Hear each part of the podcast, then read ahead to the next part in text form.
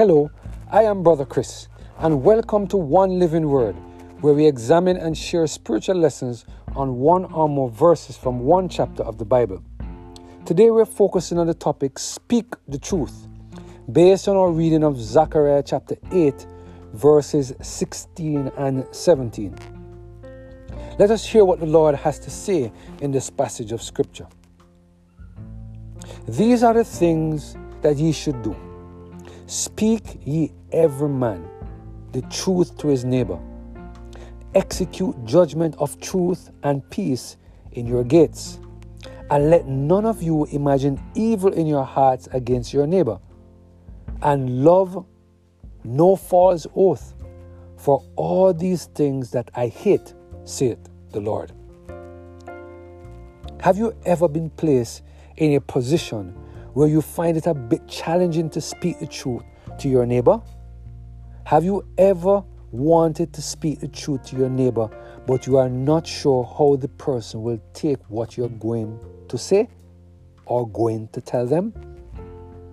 Have you ever wanted to tell a friend the truth about something that they were doing, but you didn't have the courage to do so?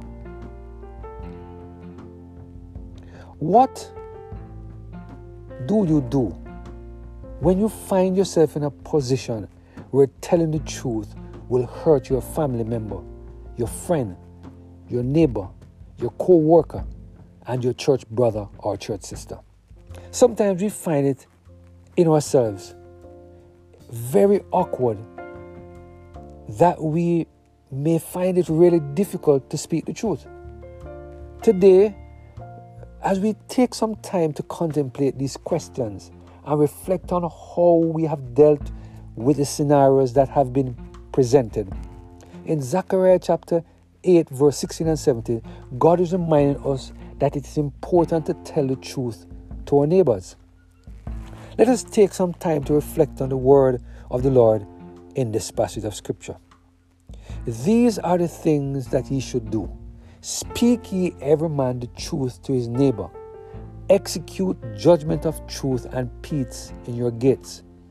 And let none of you imagine evil in your hearts against his neighbor. And love no false oath. For all these things that I hate, saith the Lord. Wow! Do you see what the Lord is telling us to do here?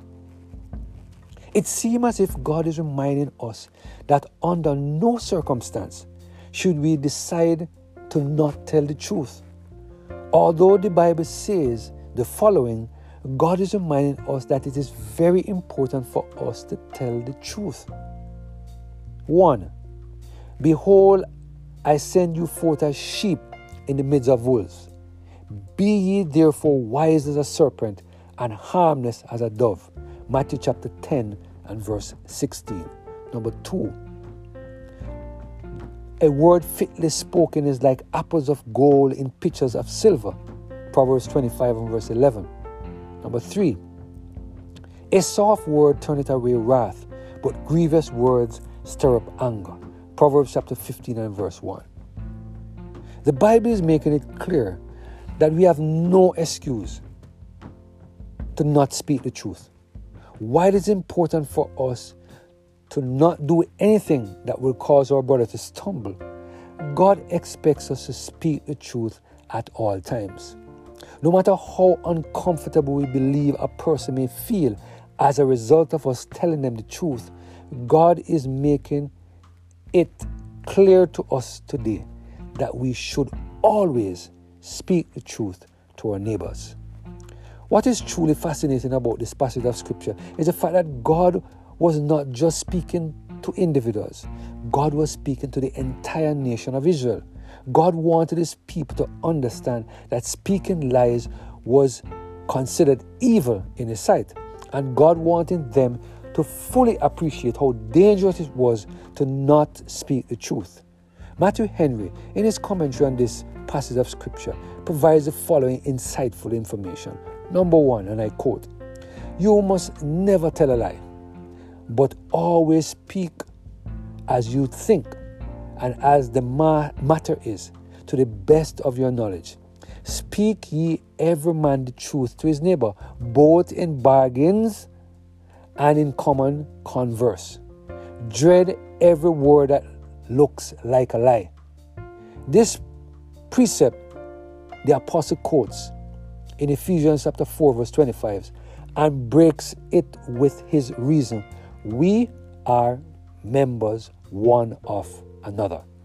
Number two, those that are entrusted with the administration of public justice must see to it not only that none be wronged by it, but those who are wronged be righted by it. Execute the judgment of truth and peace in your gates. Let the judges that sit in the gates in all their judicial proceedings have regard both to truth and to peace.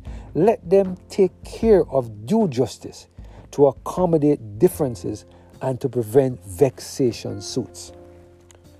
Number three, no man must bear malice against his neighbor upon any account. This is the same with what we had in chapter 7 and verse 10 of Zechariah. We must not only keep our hands from doing evil, but we must watch our own hearts, that they imagine not any evil against our neighbor. End of quote. Today, God is reminding us of the importance of speaking the truth and not allowing evil to direct the way to deal with those around us. God wants us to understand that unless we allow the Holy Spirit to take full control of every area of our lives, we will not be able to speak the truth at all times. And we will not be able to desist from doing evil against our neighbors. Only God can make the important changes in our lives so that the voice of truth will come forth from our lips at all times. Let us pray. Heavenly Father, we bless your name. We glorify and magnify your name, and we thank you, Lord, for the reminder today of the importance of speaking truth. Lord, we surrender our lives to you. I ask that you take control of our hearts, our soul, and our mind, and help us, Lord, to speak the truth at all times, we pray. Through Jesus Christ, our Lord. Amen. Have a blessed and Holy Spirit filled day.